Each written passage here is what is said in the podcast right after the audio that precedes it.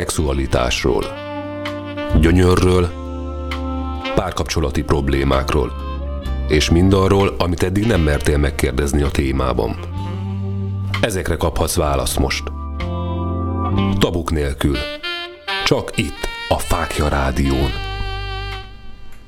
Szép jó estét kívánok minden kedves hallgatóknak, hát hiszen, hogyha kedd, akkor tabuk nélkül beszélgetünk a szexualitásról és minden olyan dologról, ami ehhez a témakörhöz kapcsolódik.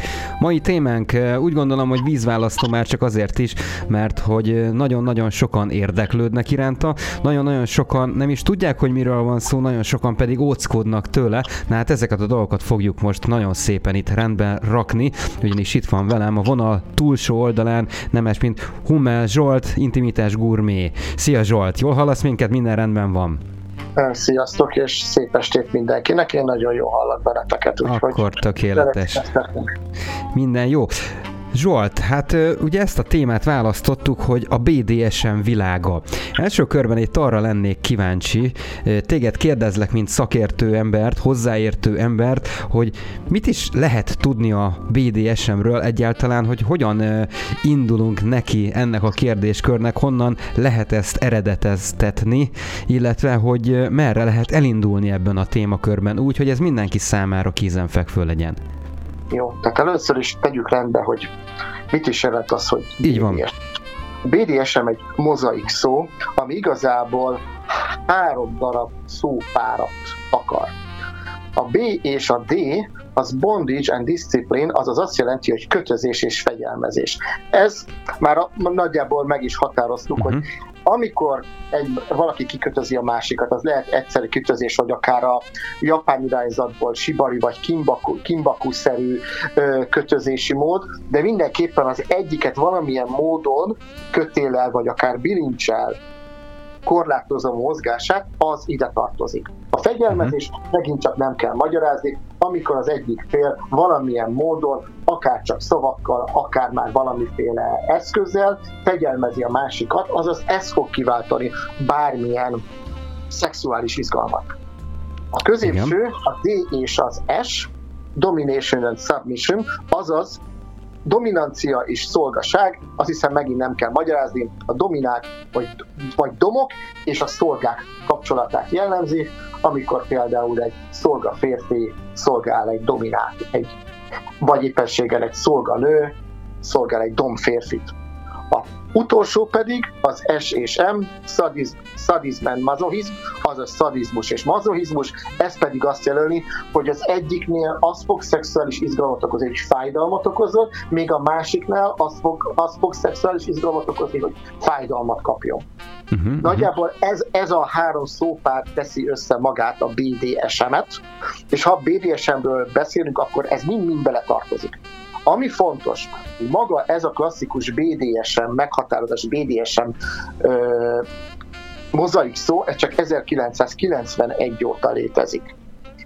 Ez azért fontos, mert előtte még tényleg elment annyi, hogy szadomazó, még mai napig a köznyelvben is benne van, hogy ami BDSM a szadomazó, ez ma már így nem igaz. Ahogy itt már nagyjából össze is szedtem, ez sokkal, de sokkal bővebb csoportot foglal magába. Nyilván, de hát gondolom előtte is, 91 előtt is azért működött ez a kategória, csak nem volt annyira népszerű. Nem volt így pontosan behatározva. Hát, majd mindjárt bele fog menni jó. A BDSM történetében. Ami viszont nagyon fontos, még mielőtt tovább mennénk, a BDSM-nek van egy nagyon egyszerű etikai kódexe, ami egy 3-as törvényt jelöl, ami azt jelenti, hogy biztonságos legyen benne tisztelet és józanság, illetve konszenzusosnak kell lennie. Tehát ez a 3 meg kell lenni, akkor lehet csak belemenni bármilyen BDSM játékban. Világos. Azaz a 2 félnek mindenképpen kell kötni egy olyan konszenzusos megállapodást, hogy ami azokon a kereteken belül történik, mind a 2 tisztelni fogja, és mind a 2-nek figyelni fognak a biztonságára. Ez azért is fontos, mert ha ezenbe belegondolunk, hogy biztonságos legyen tisztelet, milyen érdekes az, hogy miközben az egyik fél fájdalmat fog okozni, vagy éppen fegyelmezni fogja, vagy éppenséggel szolgaként megalázza, mégis meg fogja tartani a másiknak a biztonságos terét, hogy ő ezt szabadon megélhesse. Ezért érdemes mindjárt ránézni arra, hogy sok esetben nem is a szub a mazochista vagy a fegyelmezett az, aki szolgálja a másikat, hiszen pont az, aki domináns, szadista fogja megtartani a teret a másiknak. Tehát itt nagyon fontos hogy ez mindjárt az elején nagyon fontos, tehát nem arról van szó, hogy a BDSM-ben valaki elkezd játszani, foglalkozni, elmegyik BDSM partira, agyba főbeverik az egymást, nem. Pontosan ez a 3-as szabály, ez egy nagyon tiszta 3-as szabály, és azonnal megvéd mindenkit. Ezt jó észben tartani, és ezért is fontos az, hogy ez teljesen tiszta legyen. Amin a másik nagyon fontos dolog, hogy a BDSM-be nem tartoznak bele a fétisek. Azaz attól, hogy valaki fetisista, még nem biztos, hogy a BDSM játékai közé fog tartozni, és attól, hogy én valamiféle BDSM-et megélek, még nem biztos, hogy megélek fétist. Ez két külön dolog, és ezt külön is kell kezelni. Attól, hogy például valakinek van cipőfétise, vagy harapásfétise, vagy még 274, vagy nem is tudom, lassan 280 fétis van nálam is felsorolva, ettől ez még nem biztos, hogy BDSM. Ez hát nyilván. És ezért fontos az angol száz nyelvben erre van egy ernyő szó, ami alá tartozik a BDSM is, vagy a fetisizmus is, ez pedig a kink, vagy kinki, aminek nincs magyar megfelelője. Próbálkoztak az elmúlt években vele, hogy hívjuk huncutnak, meg ilyennek, de én pont minap valaki megint kiírta, hogy adjunk valami magyar nevet neki, és mondtam, ha BDSM-et is, meg a fétist is le tudtuk kvázi lemagyarítani, és magyar nyelven tudjuk használni, akkor szerintem ma már a kinki is maradhatna így. A világon mindenhol így jelölik, annyira, hogy például az LMBT-be már belekerült a nem tudom hányadik betűként a K betű is, tehát amikor végül is lenne már például egy Pride, és akkor az LMBT képviselő megjelennek, ott már aki kinkit él meg, a kinksterek ugyanúgy felvonulhatnának például.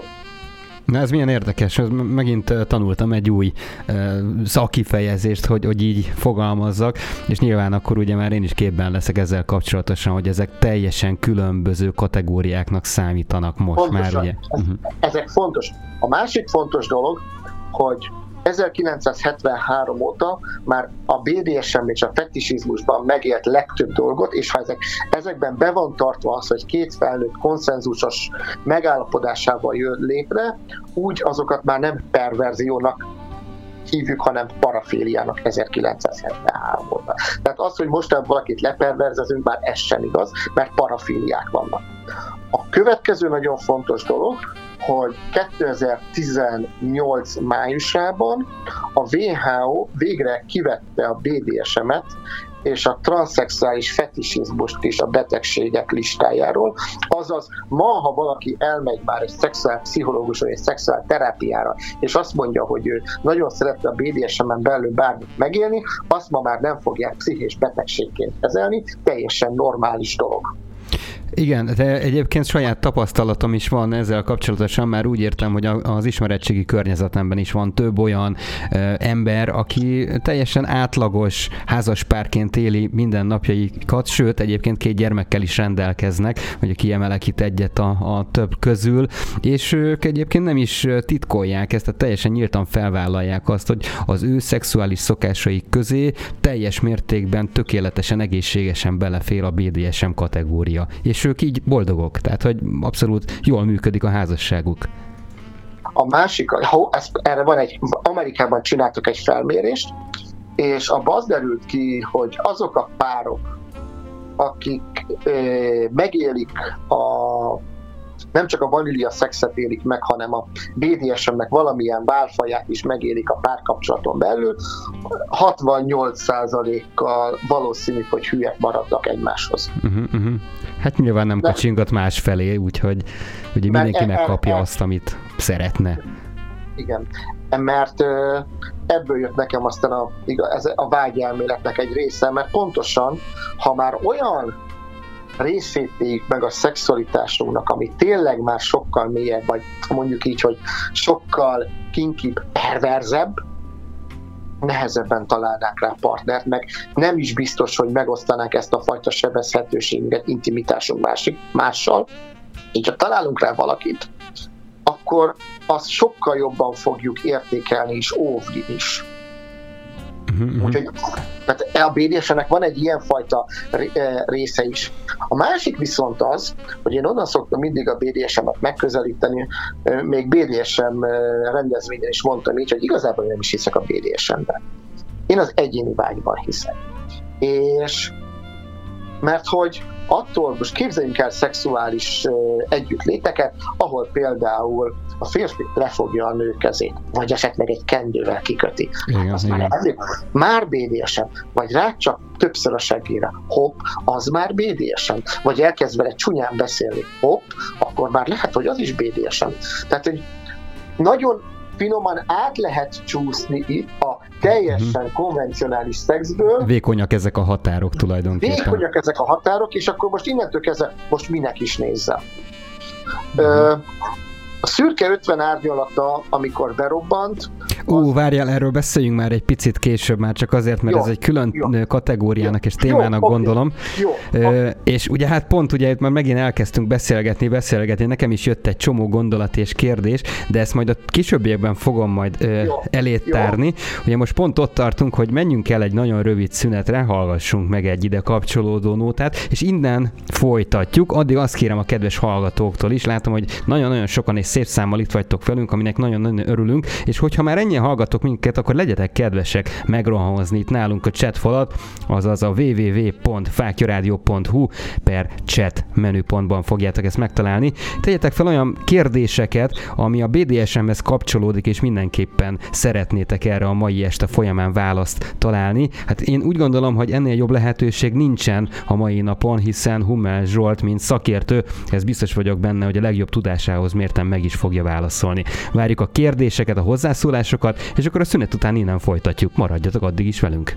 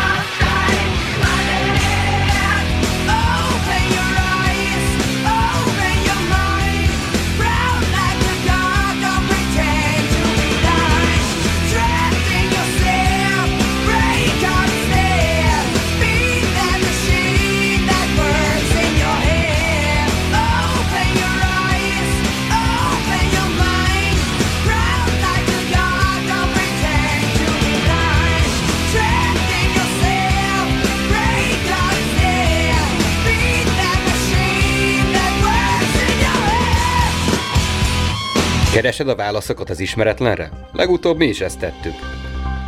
Zsolt, a tudományhoz visszatérünk? Még itt volt valami egyébként, ami úgy gondolod, hogy érdekes lehet Darwin szempontjából? Vagy ezt a darwinizmusi elmélet kapcsán értendően? Ugye ez, amit ugye mondtunk, hogy a tudomány az ott állt le, hogy valójában egy plusz lépést nem tett előre. Ott Einstein korában lehetett volna, az volt az a korszak, amikor ott volt ugye sok mindenki Steinertől elkezdve Teslánál. A Teslát akartam mondani, pont igen. Tehát volna fordítani egy kicsit, tehát hogy tényleg tegyen még egy lépést, mert egyet kellett volna előre tenni, de ő nem tudott egyet még előre tenni, és egyszerűen meggyökerezett így a lába, és innentől kezdve nem is ért dolgokat, és éppen ezért nagyon sokszor tényleg úgy van, hogy elméletek születnek, és olyan elméletek születnek, amelyek egy adott dolgot akarnak magyarázni, de hogy mondjam, úgy ciki az egész, mert csak látod, hogy ez azért született, de valójában olyan dolgokból indul ki, amelyek pedig nincsenek. Szóval úgy nagyon ilyen Lexel mondja, ez a körkörös hivatkozásba futsz bele mindig, ez a gond ezekkel. Paranormálistól a spiritualitásig. Szólj hozzá élő műsorunk az a cseten, és tedd fel a kérdésed minden hétfőn este 8-tól, csak itt, a Fáklya Rádió. Szexualitásról, gyönyörről, párkapcsolati problémákról, és mindarról, amit eddig nem mertél megkérdezni a témában. Ezekre kaphatsz választ most. Tabuk nélkül. Csak itt, a Fáklya Rádión. Óriási szeretettel üdvözlök újra minden kedves hallgatót innen a Fáklya Rádió stúdiójából. Én változatlanul Hajósi Petya vagyok, és ez változatlanul a Tabuk nélkül itt kedd este. Nagyon örülök neki, hogy ilyen sokan itt vagytok velünk, minket hallgattok a BDSM világa című műsorunk kapcsán. Itt van velem Hummel Zsolt, szexuális fejlesztő, aki nagyon-nagyon szépen elmondta nekünk itt az előző etapban, hogy tulajdonképpen miről is szól maga a BDSM. Megismertük ennek a mozaik szakkifejezését, beleláttunk ennek a hátterébe egy kicsit, illetve elkezdtük itt a felszínt már kapargatni. Úgy gondolom, hogy elég sok információ már elhangzott ezzel kapcsolatosan, úgyhogy ha bármi kérdés eddig felmerült, akkor azt óriási szeretettel várjuk tőletek. És Zsolt, akkor én visszaadnám neked a szót, folytassuk onnan, ahol abba hagytuk ezt az egész történetet. Kicsit visszakanyarodnék még egy kicsikét arra, hogy... Nyugodtan.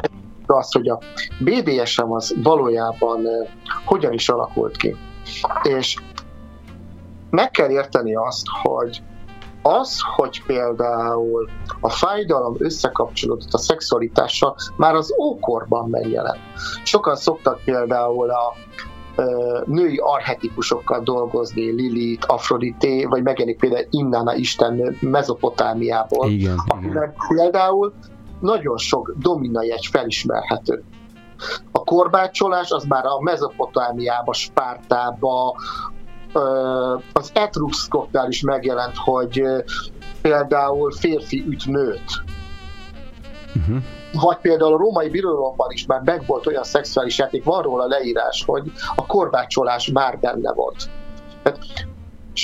Sokkal inkább áthatotta a világot ez, csak még nem volt ennyire letisztázva, amire mára igazából kialakult. Aztán persze meg kell említenünk Dösszád Márkit, akinek a nevéből lett a szadizmus, vagy meg kell említenünk Leopold von Záher-Mazochot, aki a Bundás Vénusz regényéből alkotta meg nem csak igazából a mazochizmus, de hogy ott azért mégiscsak benne volt például a cipőfétis is. Tehát, hogy nagyon szépen alakult ez ki. Londonban például a 19. században már voltak olyan házak, ahol nem tisztán prostituáltak voltak, hanem dominák. Sőt, már rendesen volt BDSM szekrény is. Tele mindenféle segédeszközzel, meg játékszerrel. Tehát, hogy már voltak. A másik nagyon fontos dolog, amit meg kell érteni, például a második világháború utáni hatások. Az, hogy például a második világháború hazajövő katonáknál mennyire hozzászoktak a hierarchiához, ami beépült például a BDSM-be, a bőrruhák, abból lettek a motoros bandák, ebből pedig aztán az a fajta meleg, bőrös, szadomazó irányzat, amit ma azért elég jól ismerünk. Tehát finoman, szép, lassan alakult ez be, vagy az 50-es években Betty Page-nek a pornófilmei, ami igazából az első Bond is modelle, és igazából ő kreálta meg azt a fajta domina alakot, amit ma ismerünk, a szűk bőrruhákban, fekete haj, csizma. Igen, igen. Hát, hogy nagyon-nagyon szépen alakult ez ki, és aztán persze megjelent a popzenében, például ott van a Village People-nek az image-e, Al Pacino, ha valaki látta például a Portyán című filmben, abban is nagyon megjelenik, de tudok én sokkal közelebbet mondani, elég például csak azt mondanom, hogy Depeche Mode-dal Martin Gore-nak a 80-as évek ruhái, vagy a Masters of Servant elnevezésű dal, de a Software, Frankie Goes-t Hollywood is full BDSM cuccokban jelentek meg a 80-as években. Tehát ez ott volt mindig a szemünk előtt, csak még nem teljesen is tisztán láttunk rá, és természetesen próbálta a legtöbben leperverzezve távol tartani magát ettől. Miközben az van, hogy egy csomóan folyamatosan ezen járt a fejük, hogy úristen, mi minden lehet még ebben. Gondolom, hogy csomóan nem tudtak mit kezdeni ezzel a jelenséggel. Tehát, hogy új volt, friss volt számukra, de azért ott volt az agyukban, hogy hú, azért lehet, hogy otthon ezt kipróbálnám. Egy ilyen göncöt, vagy bármi mást. Persze. És akkor persze innentől jöttek az, hogy a szerepjátékok. Tehát, hogy a szerepjátékokat, ha megnézzük, és bemegyünk majd egy szexshopba, akkor nézd meg, hogy a szerepjátékoknak a legtöbb része az valahol a fegyelmező, vagy a domina szolga felállásban működik. Tanárnődiák, rendőr, igazoltatott, fegyőr, rabnő, tehát, sőt, és akkor még az ápolónő beteg is valahol, és ráadásul a legtöbbje cucc, tehát még ez is egy picikét erősíti magát a BDSM vonalat. Igen, igen, valóban. Miközben azt mondjuk, hogy hú, mi nem vagyunk perverzek, valójában ott van a szemünk előtt, és sok esetben meg is éljük. És milyen igaz? Tehát, hogy most megint felnyitottad a szememet ezzel kapcsolatosan, mert nyilván ugye ez itt van előttünk, itt van a mindennapjainkban, de mégsem gondolunk bele egészen konkrétan és egészen pontosan, hogy ó, ez tényleg itt van, és ez tényleg most történik, ez tényleg most éljük ezeket a dolgokat. Mi lenne, hogyha akkor mi is egy kicsit jobban nyitnánk ezek felé, a témák felé? Tehát, hogy valahogy ezt látom, hogy ez történik itt a nagyvilágban. Szóval kicsikét ilyenkor mindig úgy gondolom, hogy álságos a világ, mert picit nem akarjuk észrevenni. Az is igaz, hogy maga ezért ez a BDSM mindig is egy underground alternatív kultúrának számított, sőt szerintem számít ma is. Persze. Hát azért nem gondolom azt, hogy egy BDSM parti, vagy esetleg egy nagyobb felvonulás, ami például van San Franciscóban, hogy az bárhol jobban el fog terjedni. Azért ennek megvan az a maga fajta szubkultúrája, amiben majdnem én is azt mondom, hogy jó is, hogy itt marad, nem kell, hogy mindenki ezt ilyen módon kipróbálja, nem is biztos, hogy mindenki nyitott rá. De az viszont fontos megérteni, hogy aki viszont ebben szeretne elmerülni, azt ne bélyegezzük meg, és engedjük meg neki, hogy egy picikét megláthassa esetleg azt az oldalát, amit eddig nem látott meg. Szoktak például lenni Magyarországon is BDSM meg fétis partik, és igazából szigorú dresszkódjuk van, de itt is pont, és azt szoktuk mondani, hogy ide nem beöltöznek az emberek, hanem csak egyszerűen felöltöznek. Hát nyilván nem kötelező részt is venni az adott aktusban, vagy szituációban. Nem, hanem egyszerűen tényleg az, bár mindenkinek fel kell öltöznie, tehát oda akárhogyan nem lehet bemenni egy fétésön kapért. Csak hogy pont saját maguk lesznek így. Tehát pont ebben a bőrben, ebben a lakban valaki kutyának öltözik, valaki tök mesztelen, azon mindenkinek a saját maga választása, csak hogy egy olyan innyének egy olyan apró darabkáját tudja megélni, amit különben soha a büdös életben nem. Mert mindegyikünkben van valami olyan rész, amit azért nem nagyon szeretnénk mi sem kitenni mondjuk a Facebook oldalra. Há, hogyne, persze. De milyen érdekes egyébként, hogy ezt is egyébként megint nagyon sok részről lehet olvasni, lehet találkozni ezzel a gondolatmenettel, hogy aki részt vesz ezeken a fétispartikon, és hozzáteszem, hogy teljesen átlagos és normális emberekről van szó, teszem azt mondjuk egy bankár, most mondtam egy példát, aki ugye a nap 12 órájából mondjuk 20-at dolgozik, mert ugye ilyet láttunk már, ilyeneket meg látunk is, és ő akkor egy ilyen bulin, ilyen rendezvényen képes arra, hogy elengedje a fáradt gőzt, és lehet, hogy ő tényleg beöltözik kutyának, és ott körbe megy, jól érzi magát, és hétfőn visszamegy az irodába, teljesen kipihenten, teljesen kisimultan. Mert őt éppen ez a tevékenység nyugtatja meg, és ezzel tudja leereszteni a fáradt gőzt. Nagyon fontos az, hogy teljesen tisztán és felszabadultan képesek legyünk benne lenni. Ezért is fontos kijelenteni azt, hogy a BDSM az nem egy valami felszínes, perverz dolog, hanem pont az a lényege, hogy a vágyónak egy olyan mélységébe, a személyiség egy olyan mélységébe megyünk bele, amihez, és itt van a másik, hatalmas nagy bizalom kell. Jó néhány évvel ezelőtt meg is vicceltem sokakat, a csoportomban kiírtam azt, hogy ha azt írom ki csak egyszerűen, hogy biztonságos, tisztelettudó, józan és konszenzusos, hogy az igaz az intimitás, és hú, mindjárt mindenki rának, persze, hát ilyennek kell lenni az igazi szexnek. Hát mondom, ez pedig a BDSM 3-as törvénye. Tehát, hogy a BDSM attól függetlenül egy nagyon tiszta kapcsolódásról szól. Ott nem lehet hazudozni, nem úgy tenni, flegmán lenni, félváról venni, mert hogy két ember biztonságos megéléséről is szól. Mert azért nagyon fontos az, és itt kicsit el is kanyarodhatunk, az egyik legfontosabb dolog, ami a BDSM-ben a biztonság felé. Mert az, hogy itt nagyon, nagyon izgató dolog kikötözni a másikat, elfenekelni a másikat, vagy egyéb más dolgot tenni vele. Csak ha ezt nem körültekintően tesszük, nem tudatosan tesszük, igazából több kárt okozhatunk vele, mint élvezetet. Szoktam viccelni azzal, hogy oké, beindul a pár, és hú, kössél ki! Na most itt jön az első hiba, mivel kötünk ki valakit? Szóval én például nem ajánlom azt, hogy harisnyával, kendővel, vagy bármi ilyennel kössenek ki a másikat, mert olyan csomó lesz rajta, amit nem lehet kicsomózni. Tehát olyan kötelet kell venni, ami könnyen oldható, vagy ha már nagyon, kell venni sebészólót, ami például minden autós egészségügyi ládájában található, csak úgy, hogy tippet adjak, hogy könnyen el lehet válni. A másik az, hogy meg például én nem ajánlom a szexshopokban az olcsó bilincseket, mert ha véletlenül beletörik a kulcs, akkor azért eléggé kellemetlen dolgok lehetnek. Ezek azért fontosak, mert soha nem lehet tudni, hogy kiben még mi van mélyén benne, bepánikol, és innentől kezdve gyorsan kell oldani a dolgokat.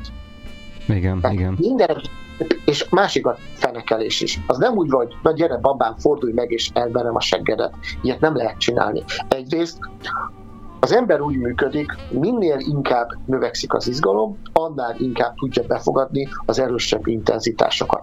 Próbálj ki. Automatikusan simán rájutsz a kezedre, fájni fog. De ha fel van építve egy izgalom, és újra rájutsz, azt fogod mondani, nem is olyan rossz, még. Hát nyilván természetesen. Tehát az ilyen, például egy fenekelésnek is fokozatai vannak. Szép, lassan építjük fel. És persze, azt is tudni kell, hova kell ütni. Tehát lágyék részekre, csontos részekre nem ütünk, mert sérülés fájdalmat okoz. Tehát ezeket én mindig azt mondtam, BDSM-nek először meg kell nézni a biztonságos oldalait, meg kell nézni, utána kell egy picit olvasni, és utána szabad belevágni. A másik fontos dolog, hogy amikor valaki elkezd egy pártérrel, elkezd BDSM-mel játszani, egyszerre mindig csak egy dolgot próbálunk ki. Mert például nem az van, akkor kikötözlek és elfenekellek. Ez túl sok. Tehát egyszerre a másik félben az, hogy le lesz kontrollálva a szabad tere, és még egy új, nem ismert intenzitás is be kell fogadnia, ez a kettő együtt lehet, hogy megijeszti, megkeveri. Először ki kell próbálni a kötözést, aztán ki kell próbálni a fenekelést is, ha mind a kettő jön, akkor lehet összetenni. Világos.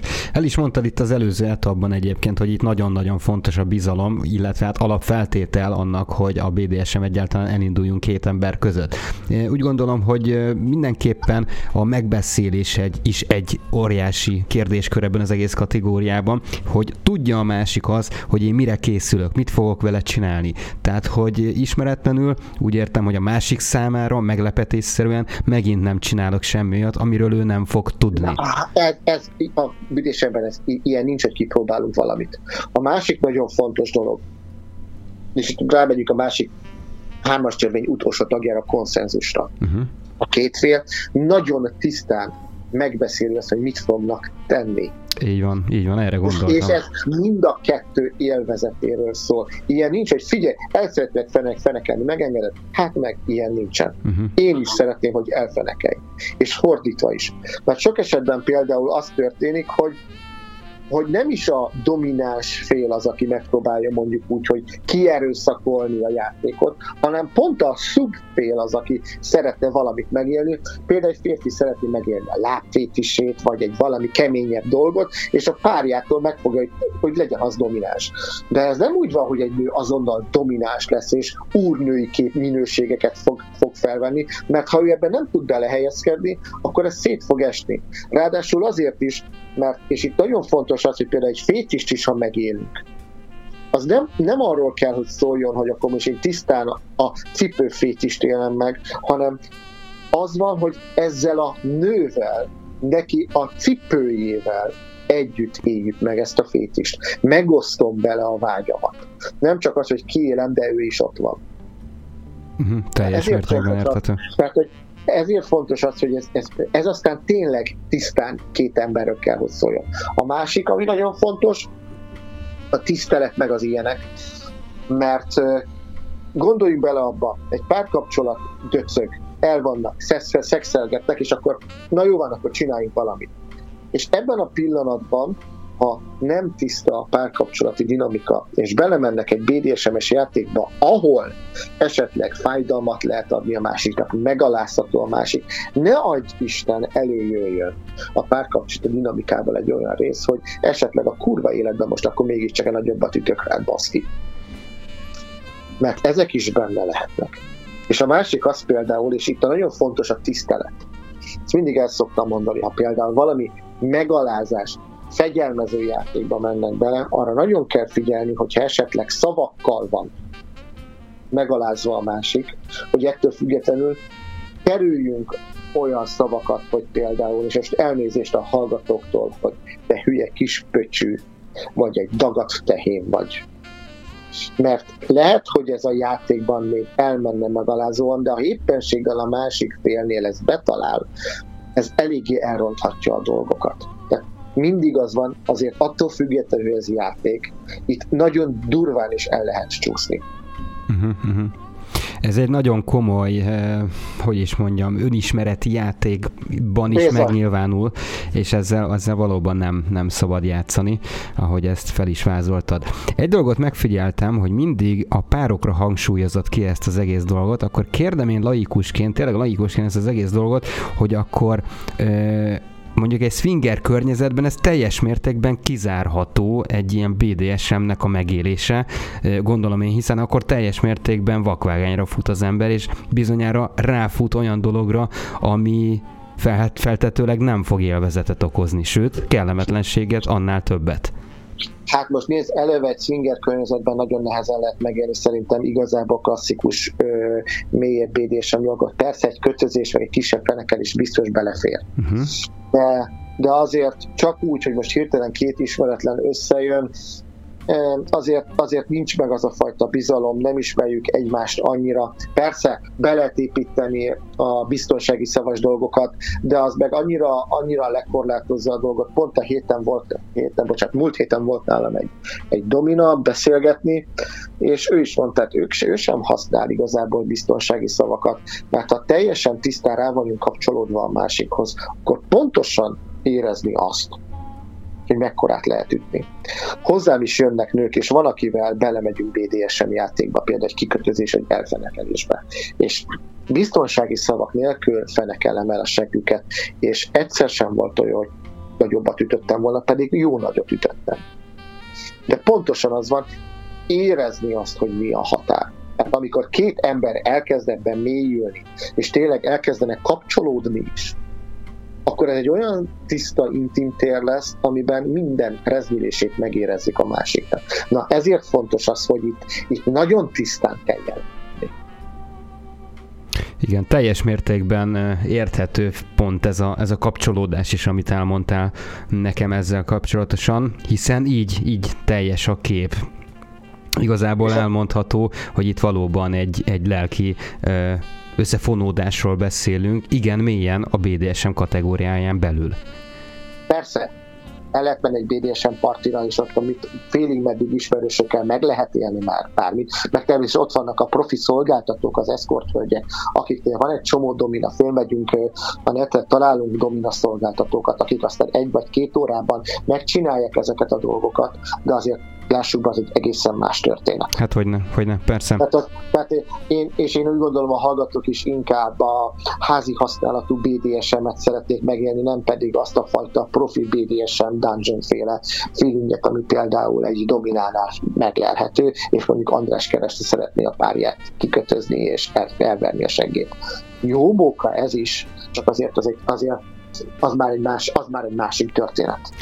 Persze. Ne is haladjunk erre az irányra, mert még itt volt egy nagyon fontos dolog, a szürke 50 árnyalata, erről nagyon-nagyon sokan beszélnek. Folytassuk ezzel a témával a reklám után. Úgyhogy arra kérem a kedves hallgatókat, és téged is, kedves Zsolt, hogy maradj itt velünk, és innen fogjuk folytatni. Oké.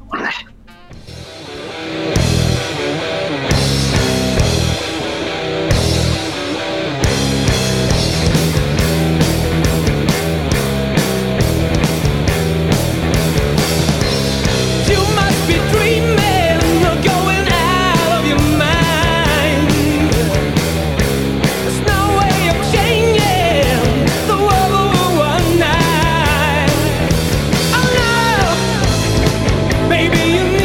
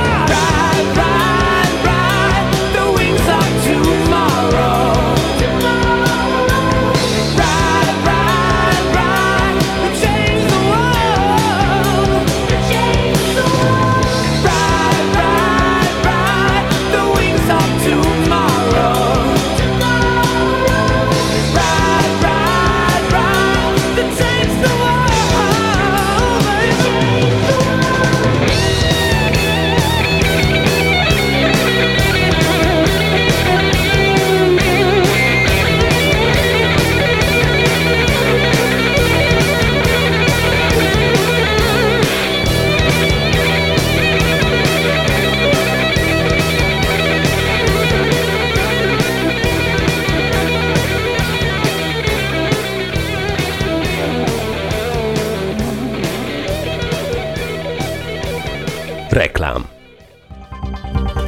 Megjelent Miskolczy László könyve, a magyar UFO-akták. Magyarországon először kerülnek nyilvánosságra a titkosítás alól feloldott dokumentumok. A könyvben elolvashatjuk a teljes magyar UFO történelmet és a honvédség UFO észleléseit is. Kapható az Angyali Menedék kiadónál, a Magyar Menedék Könyvesházban. Sziasztok! Hajósi Péter vagyok. Ha téged is érdekelnek a földön kívüliekkel kapcsolatos konspirációs teóriák, történelmi tényekkel alátámasztva, és még mindig arra keresed a választ, hogy kik hozták létre az emberiséget, akkor nagy szeretettel ajánlom neked Teremtett Valóság című könyvemet, amely valóban egy regénybe zárt valóság, amelyben 15 évnyi kutatómunkám eredménye szerepel. Küldj egy e-mailt a petya@faktyaradio.hu e-mail címre, és rendeld meg most! Best Music and Stage Kft. Szívesen megtervezzük bármilyen rendezvény technikai szükségletét az elképzeléseddel összevetve. Legyen az akár fesztivál, koncert, diszkó, falunap, szalagavató, vagy akár élő tévéforgatás. Saját hang, fény és színpadtechnikával rendelkezünk. Profi hangfelvételt szeretnél? Hangstúdiónk számodra is nyitva áll. BMS az élményfelelős. www.koncerthang.hu. Reklámot hallottunk. Szexualitásról, gyönyörről, párkapcsolati problémákról, és mindarról, amit eddig nem mertél megkérdezni a témában. Ezekre kaphatsz választ most. Tabuk nélkül. Csak itt, a Fáklya Rádión. Újra óriási szeretettel üdvözlök minden kedves hallgatót innen a Fáklya Rádió stúdiójából. Mai témánk a Tabuk nélkül című kedd esti megszokott műsorunkban a BDSM-nek a világa, amiről úgy gondolom, hogy rengeteg információt átadott nekünk Hummel Zsolt barátunk. Azonban még egy nagyon-nagyon fontos dologról nem beszéltünk, és úgy gondolom, hogy ez megint egy olyan dolog, ami nagyon-nagyon sok embert érint, ugyanis amikor Magyarországot megfertőzte, vagy bekerült, inkább így fogalmaznék, a Szürke 50 árnyalata című trilógia, akkor nagyon-nagyon sok embert elgondolkodtatott, hogy mi is lehet tulajdonképpen ez a kategória, hogyan működik, mi ennek a fizikális, illetve a lelki tényezője. Zsolt, én átadám neked a szót ezzel kapcsolatosan, mert úgy gondolom, hogy te nem csak láttad, olvastad, hanem élted is ezt a kategóriát. Nézzünk bele egy kicsit mélyebben, hogy mi ennek a fizikális, illetve a pszichológiai tényezője. Hát ja, olvastam a könyvet, de kezdjük a jó oldalával. Jó. Tehát a könyvnek van pozitív lecsengése is, bár lehet, hogy ez meglepő lesz sokaknak. Mégpedig az, hogy a BDSM-et képes volt a közbeszéd tárgyává tenni, ami növelte valamelyest szerintem az elfogadását, nyitottabbá tette az embereket. Ezzel egyetértek, igen. Az már sokkal jobb probléma, hogy nagyon felszínesen és rosszul kezelte a BDSM-et, mert eleve ott volt az, hogy a Krisztián és az Anna közötti kapcsolatot beállította egyfajta romantikus lányregénynek, amiben a Krisztián valójában egy megmentendő herceg lett, akit majd Anna a szerelem elejével megment ebből a veszélyes, pervers világból, és Krisztián is csak azért lett nagyjából ilyen domináns, nők seggét elverő fiatalember, mert hogy gyerekkorában mondhatni, hogy abúzus áldozat. Így van, pontosan. Ez viszont azt eredményezte, hogy mintha azt mondanánk, hogy aki BDSM-et él meg, az bizonyára valamiféle lelki sérülésben szenved, és innentől kezdve velük valami baj van, és meg kell őket gyógyítani. Nem mondom azt, hogy nem ismerek több olyan dominált, meg BDSM-ben jártas embert, aki nem valamiféle traumája miatt került ebbe bele. Hát ezt sem állítom. De ezt így önmagában nem lehet megnézni. Itt vagyok én, nekem aztán semmiféle traumám nem volt, mégis roppantú módon tudom élvezni a BDSM-et. Volt dominám is, hosszú ideig, tehát nincs vele ilyen gondom ezekből a dolgokból. De az viszont, hogy egy könyvben, ami igazából beemelte tényleg a közbeszédbe a BDSM-et, ilyen módon juttatja az emberek fejébe, ez azért gondot okozhat. A másik viszont az, hogy főleg a nőknél lett egyfajta romantikus lenyomat annak, hogy akkor az ilyen domináns férfi, mint a Krisztián, lesz az a igazából erős férfi, és ilyeneket kell keresni. Ebből sajnos megint az lett, hogy rengeteg nő kezdett el keresni dominánsabb férfiakat, és azt gondolták, hogy ha majd ez kikötözi, elveri meg minden, akkor az lesz az igazi fél. És hogy azt a szünetben is említettem, aztán évek telnek el, mire rájön, hogy egy bántalmazó kapcsolatban van, mert hogy igazából a magyar Christian Grey az nem valójában egy domináns férfi, hanem igazából csak a saját férfiasságát leplezendő egy agresszív pasi, aki ilyen módon próbálja meg megélni a szexualitását, és valójában csak erre van erekciója.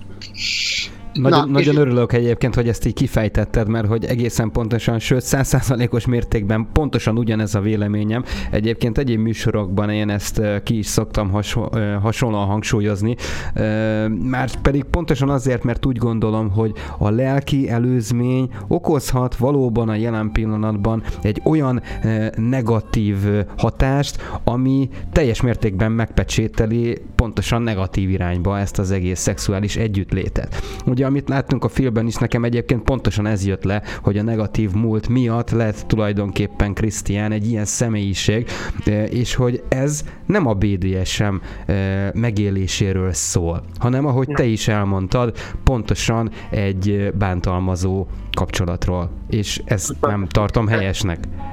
A másik, és itt jön a következő probléma, a szerződés. Na azért a legtöbb BDSM ismerek, párkapcsolatban és rendesen 24/7-es kapcsolatban élő párokat, és még azoknál sincs ilyen írásos szerződés. Olykor lehet, de nem ez is. Eleve az, hogy igazából egy szerződést írtak alá, mondhatnám azt, hogy konszenzusos, de mivel Anna ismeretlenül lép bele, sőt, nem is tudja, hogy valójában mi van abban a szobában. Nem is olvasta el tulajdonképpen, csak aláírta a papírt. Innentől kezdve a konszenzus valójában nem történt meg. A másik viszont az, hogy mivel a két ember között nincs meg az a fajta teljes tisztelet és vágyazonosság, hogy ebbe belelépjenek, valójában Annát Christian Grey valahol bántalmazza. Igen, ez egy egyoldalú történet. Tehát innentől kezdve nem más, mint a sima pasi, aki sima kedden megkeféli a párját, mert én most dugni akarok, nem több. Tehát azért itt a nő, az írónő elég sok hibát követett el, és igazából persze a BDSM közösségek felszólaltak ellene, meg szitták, meg minden, de tényleg azzal, hogy ha elment volna, és mondjuk egy szexuálpszichológussal, meg BDSM-et megélő szakemberekkel konzultált volna, azért ebből lehetett volna csinálni egy sokkal kerekebb történetet, de ez viszont nem történt meg. És pedig nagyjából nekem is 5 perc alatt tudok Amerikában mutatni olyan szexuálpszichológust, aki kőkeményen BDSM-mel foglalkozik, és az biztos, hogy segített volna neki. Tehát ebben egy picikét azt gondolom, hogy ez hiba volt. És emiatt is van az, hogy amikor valaki azt mondja, hú, ez mennyire érdekes és szép, le kell tisztítani azt, hogy valójában miért is akar valaki BDSM-be belelépni. Tényleg megvan benne ezek a fajta vágyak, vagy csak arról van szó, hogy hiányokat próbál pótolni. Szükségem lenne egy dominánsabb férfira, szeretném végre, ha egy férfi, most a nők nevében beszélve. Persze, világos. Szeretném végre egy erőskező férfit, aki lefogja, lekötöző, mert hogy élje meg már a férfiasságát, stb. De ez valós, vagy hiány? És ez nem mindegy.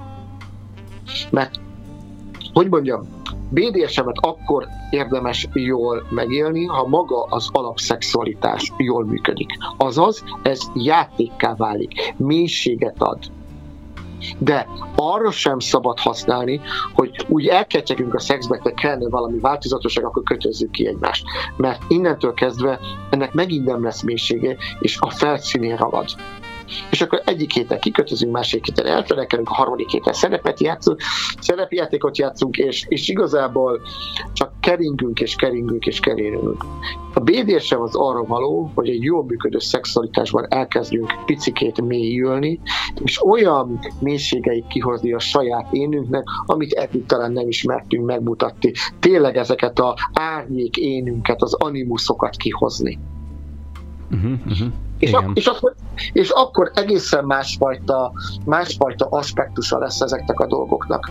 Amikor tiszta vágyból tényleg mondjuk rá tudunk sózni a másiknak a seggére, vagy meg tudjuk azt játszani, hogy kikötözzük, és elkezdünk felé nagyon lassan incselkedve játszani. Na, ezekben azért van élvezet, és mondjuk úgy, hogy megérkezik bele számomra az a fajta hedonista feeling, amit én szeretek.